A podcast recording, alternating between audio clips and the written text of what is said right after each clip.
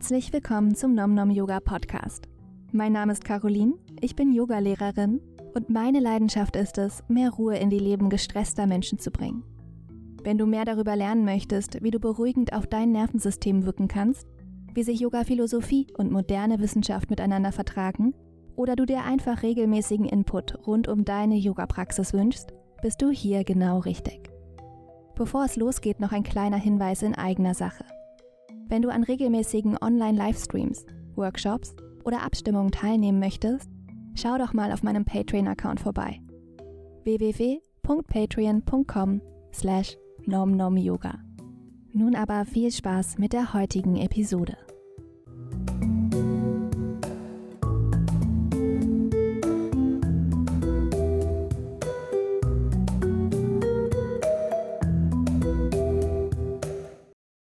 Heute habe ich euch zehn typische Anxiety-Trigger in öffentlichen Yoga-Klassen mitgebracht. Dabei geht es vor allen Dingen um Yoga-Klassen im Gruppenkontext, bei denen natürlich nicht immer auf jedes kleine Bedürfnis einzelner Teilnehmender eingegangen werden kann. Ich werde euch trotzdem heute mal zehn typische Situationen vorstellen, die Anxiety triggern können. Wenn du also selbst manchmal das Gefühl hast, dass dich manche Sachen im Yoga eher nervös oder unruhig machen, dann bleib auf jeden Fall dran. Heute beleuchten wir das Ganze ein wenig genauer. Und ich glaube ehrlich gesagt auch, dass die heutige Episode für viele Yoga-LehrerInnen interessant sein könnte. Wir werfen einfach nochmal ein anderes Licht auf viele Sachen, die wir oft mit einer großen Selbstverständlichkeit selbst üben oder auch unterrichten. Wenn es heute oder auch an anderer Stelle bei mir um das Thema Anxiety geht, dann geht es aber wie immer um eher leichte Nervositäts- oder Unruhezustände im Alltag, die jetzt nicht unbedingt direkt medizinische oder therapeutische Hilfe verlangen. Wenn du jetzt beispielsweise an einer klinischen Angststörung leidest, ist vermutlich eine öffentliche Drop-in-Klasse sowieso nicht unbedingt das Richtige für dich. In den Shownotes verlinke ich dir daher gerne die Webseiten einiger Yoga-TherapeutInnen, die Yoga ganz individuell für deine Bedürfnisse zugeschnitten unterrichten. So, bevor wir jetzt gleich loslegen mit meinen Top 10 Anxiety-Triggern in der Yoga-Klasse, möchte ich noch drei Sachen am Anfang sagen. Erstens, das, was ich heute als 10 Anxiety-Trigger anführe, hat keine Allgemeingültigkeit. Das Erleben von Anxiety ist super individuell. Auch wenn du generell kein Problem mit Nervosität, innerer Unruhe oder Angespanntheit hast, können heute dennoch vielleicht manche Sachen dabei sein, wo du dich selbst wiedererkennst und das Gefühl hast, ach doch, ja, das macht mich schon manchmal unruhig oder nervös. Und andersrum, auch wenn du dich generell schon eher als Mensch wahrnimmst, der immer mal wieder mit Anxiety-Issues zu kämpfen hat, dann ist nicht alles automatisch auf dieser Liste triggern für dich. Daran anschließend mein zweitens. Ich möchte heute keine Kategorien von richtig oder falsch aufmachen. Die meisten Sachen, die ich heute anspreche, werden euch in den allermeisten öffentlichen Yoga-Klassen im Gruppenkontext begegnen. Daran ist absolut nichts schlecht und einige von den Sachen, die ich heute anspreche, sind sogar regelrecht Standard. Sie sind oftmals gar nicht wegzudenken und viele Leute würden sie vermutlich schmerzlich vermissen, wenn irgendjemand auf die Idee käme, sie abzuschaffen. Ich werde Sachen ansprechen, bei denen total viele Yogalehrerinnen wahrscheinlich direkt sagen würden, dass sie das schon immer so gemacht haben und es dabei nie Probleme gab. Außerdem wird es um Sachen gehen, bei denen viele Schülerinnen protestieren würden, wenn sie generell fehlen würden. Es geht heute also absolut nicht darum, jemandem etwas wegzunehmen oder abzusprechen. Oftmals sind wir jedoch gerade für diese Selbstverständlichkeiten und Automatismen regelrecht blind. Wir hinterfragen sie weder, wenn wir sie selbst unterrichten, noch wenn wir an einer Yogastunde teilnehmen. So nach dem Motto, naja, das gehört halt einfach zum Yoga dazu. Und vielleicht hilft die heutige Episode ja der ein oder anderen Person, ihre Yoga-Praxis ein bisschen individueller anzupassen und auch anzuerkennen, dass uns nicht immer alle Sachen, die irgendwie dazugehören, auch automatisch gut tun. Und da gibt es, wie gesagt, kein richtig oder falsch. Ich betrachte Yoga heute unter dem spezifischen Aspekt Anxiety. Würde ich einen Podcast über Yoga in der Schwangerschaft machen, würde ich auch von vielen Sachen abraten, die für nicht schwangere Personen hingegen total sinnvoll und absolut kein Problem sind. Also, sieh die 10 Anxiety Trigger eher als Inspiration und Denkanstoß unter einem ganz bestimmten Gesichtspunkt und nicht als Regel für alle Menschen. Und jetzt abschließend zu meinem drittens. Ich befinde mich selbst wie alle Menschen in einem ewigen Lernprozess, der niemals abgeschlossen ist. Ich werde einige Sachen, die ich heute anspreche, selber schon anders unterrichtet haben. Wenn du also schon mal bei mir im Unterricht warst und ich vielleicht selber Sachen gemacht oder gesagt habe, die ich heute als Anxiety Trigger anspreche, bitte sieh es mir nach. Ich finde es sehr wichtig, das nochmal zu betonen. Man kommt nicht aus dem Teacher Training als fertige Lehrkraft und jeder Mensch muss seine eigene Stimme und den Grund, weshalb man eigentlich unterrichtet, für sich selbst oft erst noch entdecken. Auch wenn man Yoga unterrichtet, ist und bleibt man auf Ewigkeiten selbst noch Schülerin. Und das bedeutet, dass man über sich selbst und Yoga nie ausgelernt hat und seinen eigenen Unterrichtsstil meist erst über die Zeit entwickelt. Dieser Stil kann sehr individuell sein. Und nur weil ich beispielsweise bestimmte Sachen ganz bewusst vermeide, heißt es nicht, dass nicht genau diese Sachen die besondere Spezialität anderer LehrerInnen sein können, die ich und viele andere Yogis vielleicht ganz besonders an ihnen schätzen. Jeder Mensch hat seine Gründe, Dinge auf eine bestimmte Art und Weise zu tun. Und mit der heutigen Episode soll niemand darin kritisiert werden. Vielleicht gibt es auch Menschen, die sich die heutige Episode anhören und das Gefühl haben, dass noch wichtige Aspekte fehlen. Solltest du dazugehören, bist du herzlich eingeladen, deine persönlichen Anxiety-Trigger mit uns zu teilen. Du kannst mir auf Instagram schreiben, at nomnomyoga, eine E-Mail schicken an hi at nomnomyoga.com oder sogar eine Sprachnachricht über mein Anchor-Profil versenden. Geh einfach auf anchor.fm slash nomnomyoga. Jetzt geht es aber endlich zu den 10 Anxiety-Triggern. Viel Spaß dabei!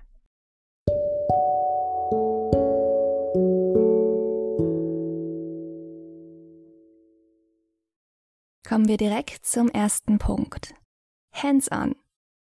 Berührungen sind für viele Menschen sehr angenehm. Manche empfinden sie sogar als heilsam und andere, vor allem in einem Unterrichtskontext, auch einfach nur ganz neutral. Als Hands-on oder auch Hands-on Assists, Hands-on Adjustments werden im Yoga Berührungen durch die Lehrenden genannt, die den Unterrichtsteilnehmenden helfen sollen, die einzelnen Körperhaltungen in ihrer vollen Wirkkraft zu erfahren und zu genießen. Dabei können diese Berührungen einen vertiefenden Effekt haben, also beispielsweise auf Ausrichtungsprinzipien oder einzelne Körperpartien aufmerksam machen. Und sie können sogar das Verletzungsrisiko durch gezielte Korrekturen minimieren. Berührungen sind aber gleichzeitig auch sehr intim und nicht jeder Mensch hat immer nur positive Erfahrungen mit ihnen gemacht. Es braucht aber ganz gewiss keine traumatische Erfahrung, um Berührungen einfach nicht immer aufgeschlossen gegenüberzustehen. Gerade für sehr sensible Menschen, die sich in einer Yogastunde idealerweise sicher und geborgen fühlen sollen, können unerwartete oder auch unabgesprochene Berührungen irritierend oder sogar überfordernd sein. Manche Lernende fragen nicht und kündigen es auch nicht an, bevor sie Hands-on geben. Aber selbst wenn man am Anfang der Stunde in die Runde fragt, ob Hands-on für alle okay sind, ist das für viele Menschen mit Anxiety-Themen nicht unbedingt ausreichend, da sie sich womöglich gar nicht trauen, einfach Nein zu sagen. Manche Yoga-Studios, vor allem in den Staaten, haben mittlerweile Strategien entwickelt, Zustimmung zu Hands-on niedrigschwellig kommunizieren zu können. Sie teilen beispielsweise beidseitig bedruckte Kärtchen aus, auf denen auf der einen Seite Yes Please und auf der anderen No Thanks steht.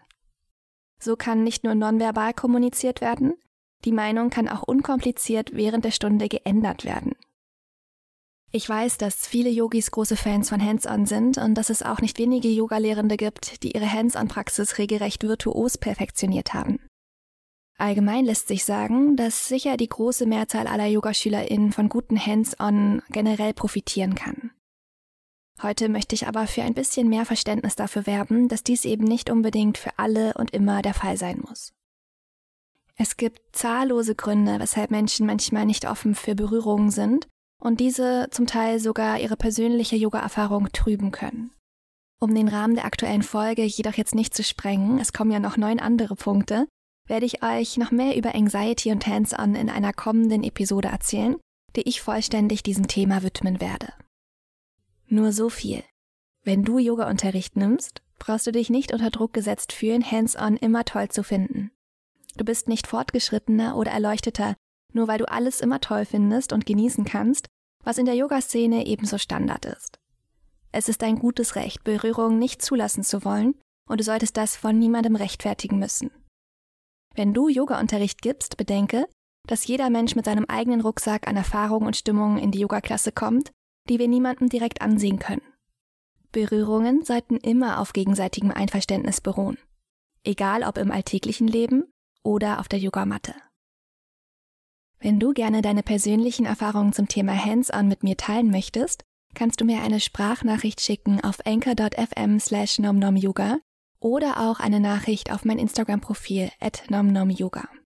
Egal, ob du selbst Yoga-Unterricht gibst oder Unterricht nimmst, würde mich interessieren, was du zum Thema Hands-on denkst. Wie sind deine Erfahrungen und was möchtest du gerne mit uns teilen? Kommen wir zum zweiten Punkt. Zu viele Eindrücke. Wer mit Anxiety zu kämpfen hat, ist nicht selten tagtäglich vielen Reizen ausgesetzt. Diese Reize kommen durch einen stressigen Alltag oft von außen, manche Reize setzen wir uns jedoch auch selbst, beispielsweise durch Smartphone-Nutzung, innere Antreiber und vieles mehr. Hinzu kommt der Druck, ständig erreichbar sein oder immer irgendetwas schaffen zu müssen. Auch in der Yoga-Klasse kann es manchmal zu einer Reizüberflutung kommen. Manche Dinge lassen sich durch die Yoga-Lehrenden vermeiden, manche liegen aber auch in der Verantwortung der Teilnehmenden. Was generell zu einer Reizüberflutung in der Yoga-Klasse führen kann, sind beispielsweise überfüllte Yoga-Klassen, wobei Matte an Matte liegt und die Yogis ihre Matte sogar noch durch die geöffnete Tür zur Toilette hin ausrollen. Hektische und laute Musik, vielleicht noch mit dominanten Texten und Gesang, können manche Menschen durch die Praxis tragen und anregen, andere Menschen, besonders die Sensiblen unter uns, können durch laute und schnelle Musik aber auch überfordert und abgelenkt werden. Wenn man an einer Yoga-Klasse teilnimmt, tut man sich selbst oft keinen Gefallen damit, das Handy oder die Smartwatch in Sichtweite zu haben oder in allerletzter Sekunde in die Klasse reinzuplatzen. Dazu aber gleich mehr im nächsten Punkt. Drittens. Aus Perspektive der Lehrkraft Zeit überziehen und aus Perspektive der Teilnehmenden zu wenig Zeit einplanen. Zeit ist einer der Faktoren, die uns im Alltag oft besonders stressen. Termine, Deadlines, Verabredungen, Arbeitszeiten, unser ganzes alltägliches Leben dreht sich mehr oder weniger um Uhrzeiten. Das hört in der Yoga-Klasse nicht auf. Nicht selten erscheinen völlig durchgeschwitzte und gestresste Yogis eine Minute vor Kursbeginn im Studio oder schauen während der Yoga-Praxis immer wieder auf ihre Uhr oder sogar das Handy, um sicherzugehen, ihren Folgetermin auch einhalten zu können. Das alles trägt nicht gerade dazu bei, das Nervensystem im Yoga wirklich runterzufahren. Wer Yoga-Unterricht nimmt und sich sowieso schon gestresst fühlt, sollte sich genug Zeit vor und nach der Stunde nehmen, um Yoga nicht zum weiteren Stressfaktor werden zu lassen und während der Praxis auch wirklich abschalten zu können. Rechnet idealerweise 15 Minuten vor und nach der Stunde im Studio ein, zuzüglich der Fahrtwege. Das Handy und die Uhr sollten wenigstens für die 60 oder 90 Minuten auf der Matte außer Sichtweite liegen dürfen. Das geht aber nur, wenn die Yogalehrenden auch die entsprechenden Unterrichtszeiten einhalten, sodass die Teilnehmenden sich wirklich ohne Sorgen vertrauensvoll darauf einlassen können. Zehn Minuten mehr oder weniger erscheinen für manche Menschen irrelevant. Für andere Menschen sind es aber genau die zehn Minuten, die den ganzen folgenden Tag wieder unnötig stressig machen. Zeit und wie wir damit umgehen, ist daher ein wichtiger Faktor für den entspannenden Effekt einer Yogaklasse. Viertens. Tiefe Rückbeugen. Rückbeugen haben so viele tolle Effekte. Sie öffnen den Brustkorb, sie verbessern unsere Haltung, sie wirken energetisierend auf Körper und Geist. Sie werden sogar oft als stimmungsaufhellend beschrieben und so mancher Yogi startet morgens mit ein paar tiefen Rückbeugen in den Tag. Kennst du das Gefühl, wenn das Herz nach einer tiefen Rückbeuge, wie beispielsweise dem Kamel oder dem Rad, besonders schnell schlägt und sich erst in der anschließenden Ruhehaltung langsam wieder beruhigt? Was generell oft als angenehm oder energetisierend empfunden wird, kann aber vor allem für Menschen, die energetisch eh schon metaphorisch unter der Decke hängen, auch einfach zu viel des Guten sein. Wer Anxiety-Symptome wie innere Unruhe oder Nervosität kennt, tendiert manchmal im Alltag oder auch auf der Yogamatte dazu, hektisch zu sein, viele Dinge schnell und am besten gleichzeitig zu tun. Das sympathische Nervensystem ist bei diesen Menschen besonders aktiv. Du erinnerst dich, das ist das körperliche System, das dafür sorgt, dass sich beispielsweise unser Herzschlag verschnellt und Energie ausgeschüttet wird, damit wir bereit zum Fliehen oder Kämpfen sind. Wer eben gut aufgepasst hat, wird vielleicht schon die ein oder andere Parallele zu den Effekten der Rückbeuge gezogen haben.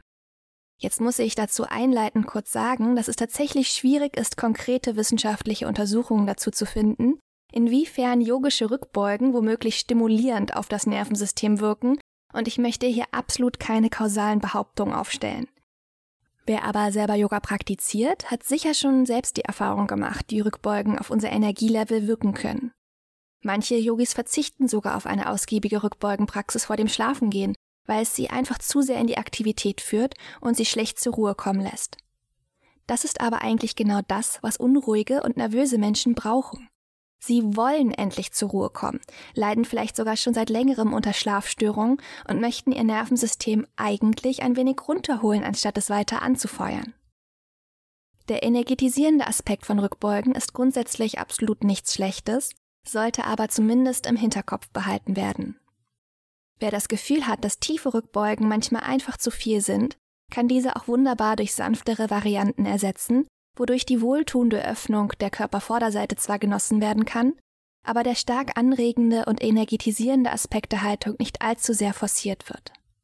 Bevor wir gleich zum nächsten Punkt kommen, möchte ich noch einen weiteren Effekt der Rückbeuge nennen, der vor allem Menschen mit Anxiety-Themen manchmal nicht so gut tut. Dazu möchte ich kurz etwas über die Wortherkunft des Begriffs Anxiety sagen. Das englische Wort Anxiety ist mit dem altgriechischen Wort Ango verwandt, was übersetzt so viel wie würgen heißt. Wenn man die Wortherkunft des deutschen Angstbegriffs verfolgt, landet man irgendwann bei seiner indogermanischen Wurzel Ango, die so viel wie bedrängt oder enge bedeutet. Dieser Wortstamm allein verweist schon implizit auf das starke Zusammenspiel zwischen beengter Atmung und Anxiety-Gefühlen. Vor allem scheint es zu unterstellen, dass Angst oder Anxiety dann auftritt, wenn die Atmung irgendwie eingeschränkt oder beengt wird, beispielsweise wenn man gewürgt wird oder Beklemmung im Brustkorb empfindet. Und tatsächlich gehört das Gefühl von Atemnot oder Enge in der Brust zu einem der gängigen Symptome von Angst- oder Panikattacken. Während tiefe Rückbeugen zwar eigentlich die Atemmuskulatur dehnen und so zwar theoretisch sogar mehr Raum für eine tiefe Atmung schenken, kann dennoch in einer sehr tiefen Rückbeuge durchaus das Gefühl von Enge in der Brust oder sogar von Atemnot entstehen. Damit können die meisten Yogis gut umgehen und sich sogar durch eine tiefe, vollständige Atmung hier noch mehr Raum schenken. Es kann jedoch auch im Einzelfall Panikgefühle triggern. Leider wurde auch dieser sehr spezifische Aspekt der Rückbeugenpraxis bislang wissenschaftlich wenig berücksichtigt. Die Erfahrung hat jedoch gezeigt, dass dies durchaus vorkommen kann. Wähle deine Rückbeugenpraxis also nicht nur nach deinen körperlichen Möglichkeiten. Mehr ist nicht für alle Menschen immer die richtige Wahl, und es gibt für viele intensive Rückbeugen auch sanftere Varianten. Fünftens. Augen schließen. Die Augen zu schließen ist wohl eine der Standardansagen in den meisten Yoga-Klassen. Stellt euch hin, schließt die Augen. Richtet euch auf, schließt die Augen. Legt euch hin, schließt die Augen. Und tatsächlich kann uns das Augenschließen dabei helfen, die Sinne mehr nach innen zu richten und wahrzunehmen, was in uns vorgeht, anstatt uns im Außen zu verlieren. Was aber, wenn uns im Innen nicht viel mehr erwartet als das große mentale oder auch emotionale Chaos, das wir versuchen im Yoga ein wenig zu klären? Augen zu schließen kann total toll sein. Es kann aber auch verunsichern und aufwühlen. Und die Augen zu schließen ist nicht der einzige Weg, um gegenwärtig und aufmerksam zu sein. In der Zen-Meditation wird beispielsweise ausschließlich mit geöffneten Augen meditiert. Wenn du das Gefühl hast, dass dir das Augenschließen nicht immer gut tut, kannst du sie alternativ auch auf einen Fokuspunkt richten, auf dem der Blick und infolgedessen auch der Geist entspannt zur Ruhe kommen kann.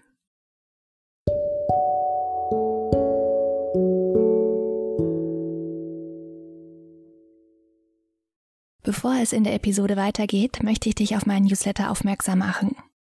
Gehörst du auch zu den Menschen, denen es manchmal schwerfällt, zur Ruhe zu kommen? Du wünschst dir mehr Entspannung und Regeneration?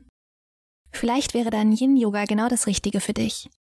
Yin-Yoga ist ein passiver Yoga-Stil, bei dem wir die einzelnen Asana circa drei bis fünf Minuten halten. Vielen aktiven und energiegeladenen Menschen fällt jedoch genau das oft schwer. Dabei können gerade sie besonders von mehr Ruhe im Leben profitieren.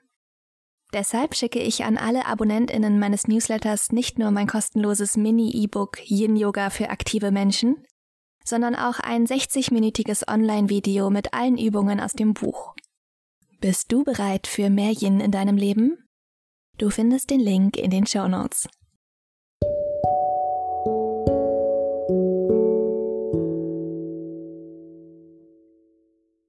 Kommen wir zu Punkt 6. Shavasana. Okay, wir kratzen heute wirklich an einigen Sachen, die den meisten eingefleischten Yogis vermutlich heilig sind. Aber selbst Shavasana, so toll es für die meisten Menschen auch sein mag und wie wichtig seine Effekte auch sein mögen, ist nicht für alle Menschen immer und zu jeder Zeit die beste Wahl. Das lange Liegen mit geschlossenen Augen und ohne äußere Reize kann vor allem für Menschen, die sich sonst selten Ruhe gönnen und denen es ohnehin schwerfällt, sich mal eine Auszeit zu nehmen, total überfordernd sein. Während es vielleicht während der Klasse noch einfach war, aus dem Kopf rauszukommen und einfach dem Unterricht zu folgen, fühlen sich vor allem Menschen mit Anxiety-Issues manchmal alleine gelassen, wenn auf einmal Stille herrscht. Das Gedankenkarussell dreht sich dann einfach weiter. Im schlimmsten Fall kehren sogar negative Gedankenmuster und Unruhegefühle zurück. Im in Anführungszeichen besten Fall wird dann die Einkaufsliste mental durchgegangen. Im schlechtesten Fall gibt es auch Menschen, die traumatische Erfahrungen gemacht haben und in Shavasana regelrecht dissoziieren oder Flashbacks erleben. Es gibt Menschen, die aus verschiedensten Gründen die körperliche Ruhe schlicht und einfach nicht aushalten. Keine Sorge, das hier ist kein Plädoyer gegen Shavasana. Im Gegenteil. Gerade für diejenigen, denen Shavasana schwerfällt, wäre es oftmals besonders hilfreich, mehr Shavasana zu praktizieren und so das nicht immer für alle so süße Nichtstun zu üben. Aber Yoga, vor allem in einem öffentlichen Gruppenkontext, ist keine Konfrontationstherapie. Und ich denke, dass es dennoch für möglichst viele Menschen zugänglich sein sollte. Ich argumentiere hier keinesfalls dafür, Shavasana zu skippen. Aber es kann für manche Menschen durchaus sinnvoll sein, Strategien zu entwickeln, wie mit den herausfordernden Seiten von Shavasana umgegangen werden kann. Für SchülerInnen, denen Shavasana schwerfällt, kann das Erlernen von gezielten Entspannungstechniken hilfreich sein, wie beispielsweise dem Bodyscan. Außerdem können Atemtechniken auch während Shavasana praktiziert werden, wenn das hilft, in der Haltung besser anzukommen. Natürlich wollen wir im Shavasana eigentlich nichts mehr konkret tun und die Praxis nachwirken lassen. Manchmal sind solche Kompromisse jedoch besser, als Shavasana komplett zu skippen oder Shavasana als weiteren Stressfaktor einfach nur auszuhalten. Siebtens. Die Atmung. Die Atmung ist ein elementarer Bestandteil jeder Yoga-Praxis und das ultimative Werkzeug, auf unser Nervensystem wirken zu können. Die Atmung kann uns jedoch nicht nur herunterholen und entspannen, sondern auch triggern und nervös machen. Es gibt vor allem in den traditionellen Pranayama-Techniken bestimmte Atemübungen, die den Atem verschnellen und zum Teil auch sehr lange anhalten. Das kann vor allem für ungeübte Yogis oder Menschen mit Anxiety zu Gefühlen von Atemnot, Anspannung oder sogar Panik führen. Für Menschen, die unter Unruhe oder Anspannungszuständen leiden, sollten vor allem Atemtechniken gewählt werden, die den Atem vertiefen und verlangsamen, ohne dabei zu ambitioniert zu werden. Statt in die Brust zu atmen, sollte insbesondere für diese Menschen eine Zwerchfellatmung geübt werden und eine verlängerte Ausatmung betont. Die Atmung sollte darüber hinaus in allen Haltungen frei fließen können. Das sagt man zwar eigentlich in den meisten Yogastunden, aber dennoch sind die meisten Yogis eher davon abgelenkt, wie eine Haltung vermeintlich aussehen sollte und vergessen darüber hinaus oft die Atmung. Wenn du selbst Yoga-Unterricht nimmst, kannst du beispielsweise auch in offenen Yogastunden simplere Varianten von anspruchsvolleren Haltungen üben und so wirklich mit deiner Atmung verbunden bleiben. Wenn eine Pranayama, also Atemübung, angeleitet wird, die bei dir Atemnot auslöst, kannst du diese ebenfalls für dich persönlich anpassen. Hierbei solltest du vor allem darauf achten, dass die Einatmung nicht länger als die Ausatmung wird und die Atemfrequenz nicht schneller, sondern wenn dann eher langsamer und tiefer wird. Wenn in Pranayama-Übungen die Luft lange angehalten wird und dich das stresst, kannst du zur Not auch einfach weiteratmen. Der Yoga-Unterricht ist kein Wettbewerb und Studien konnten zeigen, dass bereits das tiefe und langsame Atmen an und für sich einen beruhigenden Effekt auf unser Nervensystem hat. Wenn es dir also darum geht, mehr in die Ruhe zu finden, dann reichen manchmal die simpelsten Atemübungen völlig aus, um dieses Ziel zu erreichen. Wir sind schon bei unserem Punkt achtens angekommen und er wäre zu schnelle bzw. zu langsame Praxis. Das klingt jetzt vielleicht ein wenig widersprüchlich, oder? Tatsächlich ist es so, dass sowohl eine extrem langsame und ruhige als auch eine super energetisierende und schnelle Praxis Menschen mit Unruhezuständen triggern können. Du siehst, man kann es einfach gar nicht richtig machen. Während sie natürlich grundsätzlich von mehr Ruhe im Leben profitieren würden, kann eine anderthalbstündige Restorative-Klasse sie regelrecht ins kalte Wasser werfen. Die Ruhe wirkt hier auf einmal wie eine Konfrontation, die nur schwer auszuhalten ist. Eine superschnelle, aktive Stunde, bei der man kaum noch hinterherkommt, feuert hingegen die allgemeine innere Unruhe oft noch mehr an und bringt gestresste Menschen zuweilen regelrecht zum Ausglühen. Was das Yin- und Yang-Symbol, welches sowohl die aktive als auch die passive Energie repräsentiert, vormacht, kann hier auch auf unsere Yoga-Praxis übertragen werden. Beide Konzepte bedingen sich gegenseitig. Und so können auch sehr aktive oder unruhige Menschen davon profitieren, eine ruhige Yoga-Praxis durch ein paar dynamischere oder aktivere Bewegungen zu ergänzen. Hier ist es wirklich wichtig, ein gutes Mittelmaß zu finden und zu schauen, wie wir dem Körper individuell begegnen können. Das ist natürlich in öffentlichen Yoga-Klassen immer so ein bisschen schwierig. Wenn du für dich selbst zu Hause alleine praktizierst, kannst du aber durchaus auch mal eine Restorative oder eine Yin-Praxis mit ein paar dynamischeren Bewegungen einleiten, wenn dir das beispielsweise hilft, den Stress erstmal so ein bisschen körperlich abzubauen und dann mehr in die Ruhe zu finden. Neuntens. Partnerübung. Was für extrovertierte Menschen leicht und selbstverständlich ist, kann für introvertierte, unsichere oder gestresste Menschen eine riesige Herausforderung sein. Spontanes Partnern mit anderen Yogis. Daran ist natürlich an und für sich gar nichts auszusetzen und es gibt so viele tolle Übungen, die nur zu zweit funktionieren. Ich habe beispielsweise nur so damals das Rad gelernt und grundsätzlich ist es natürlich total toll, auch mal was mit der Person auf der Matte neben einem zu tun zu haben. Was ich aber über das Thema Hands-on gesagt habe, gilt auch hier. Berührungen sind nicht immer für alle Menschen angenehm. Und wenn es um Übungen mit PartnerInnen geht, dann kommt sogar noch dazu, dass man sich in einer sozialen Situation offen outen muss. Natürlich ist immer alles theoretisch freiwillig.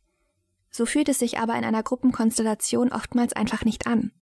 Menschen mit Anxiety-Themen können also davon profitieren, ausdrücklich die Wahl zu bekommen oder sogar schon vor der Yoga-Klasse eine klare Kommunikation darüber zu erhalten, was sie erwartet. Und damit kommen wir auch direkt zu meinem letzten Punkt. Zehntens mangelnde Kommunikation bzw. nicht wissen, worauf man sich einlässt. Ich habe heute viele Sachen angesprochen, die von jeder Lehrkraft, manchmal auch je nach Tagesform oder Zielgruppe, anders gehandhabt wird. Und auch hier gibt es, glaube ich, kein richtig oder falsch. Menschen, die mit Anxiety-Themen zu tun haben, können aber in jedem Fall von einer klaren Kommunikation profitieren. Wenn man selbst Yoga-Unterricht gibt, kann man das natürlich von sich aus anbieten und am Anfang der Stunde einfach kurz sagen, wie man es beispielsweise mit Hands-on hält. Aber natürlich ist Kommunikation keine Einbahnstraße. Wenn du dich vor einer Yoga-Klasse fragst, wie bestimmte Sachen gehandhabt werden, sollte es vollkommen okay sein, einfach mal nachzufragen. Ich erlebe diese Art von Kommunikation eigentlich viel zu selten. Natürlich kann es auch im Yoga total hilfreich sein, sich einfach mal auf die Reise einzulassen, ohne genau zu wissen, was einen erwartet. Aber das kann eben nicht jede Person. Und das sollte meiner Meinung nach kein Ausschlusskriterium sein, um an einer öffentlichen Yoga-Klasse teilnehmen zu können.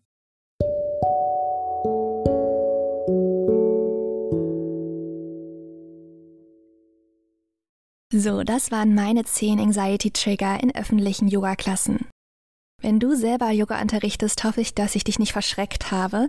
Wie gesagt, das alles ist auch für mich kein Maßstab für guten oder schlechten Unterricht. Es geht natürlich immer darum, welche Zielgruppe man erreichen möchte und mit welcher Intention man in den Unterricht reingeht. Ich selbst habe zwar für die meisten Sachen, die ich jetzt genannt habe, eine persönliche Agenda, aber auch ich unterrichte, je nachdem, wo ich unterrichte, auch mit einem anderen Schwerpunkt und setze meine Prioritäten teilweise anders, wenn ich zum Beispiel eine öffentliche Yoga-Klasse Level 3 irgendwo vertrete, wo vielleicht auch keiner wirklich erwartet, dass ich anxiety-sensibel unterrichte.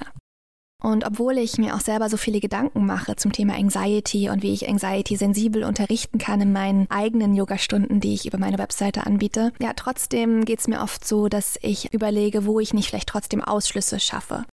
Denn eins muss einem klar sein, wenn man in einer Gruppe unterrichtet, wird man nie alle Bedürfnisse abdecken können. Und wenn man mehr Unterstützung braucht, sollte man sich auf jeden Fall noch an einen spezifischeren Kontext wenden, so wie ich das auch am Anfang der heutigen Episode eingeleitet habe. Es gibt wirklich Yoga-TherapeutInnen, die sich auf das Feld fokussiert haben und auch in Kleinstgruppen oder im Einzelunterricht arbeiten. Wenn man allerdings öffentliche Yoga-Klassen unterrichtet, dann muss man sich einfach mit dem Gedanken abfinden und vielleicht auch so ein bisschen anfreunden, dass es einfach kein richtig und kein falsch gibt. Dass es immer Situationen geben wird, in denen Probleme auftreten werden oder in denen wir dazulernen können.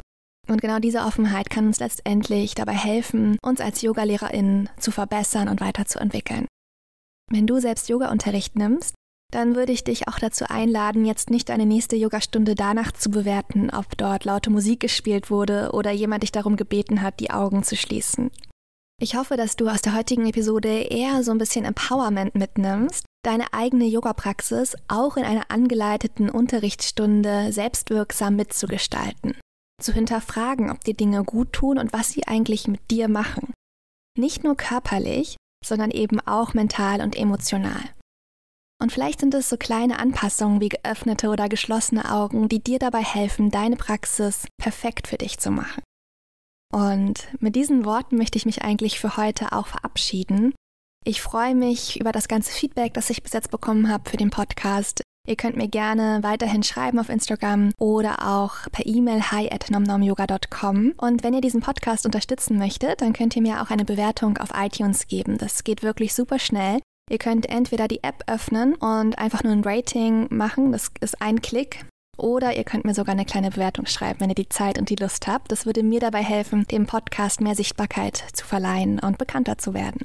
Ich bedanke mich bei euch für eure Aufmerksamkeit, euer Interesse und euer Vertrauen. Namaste.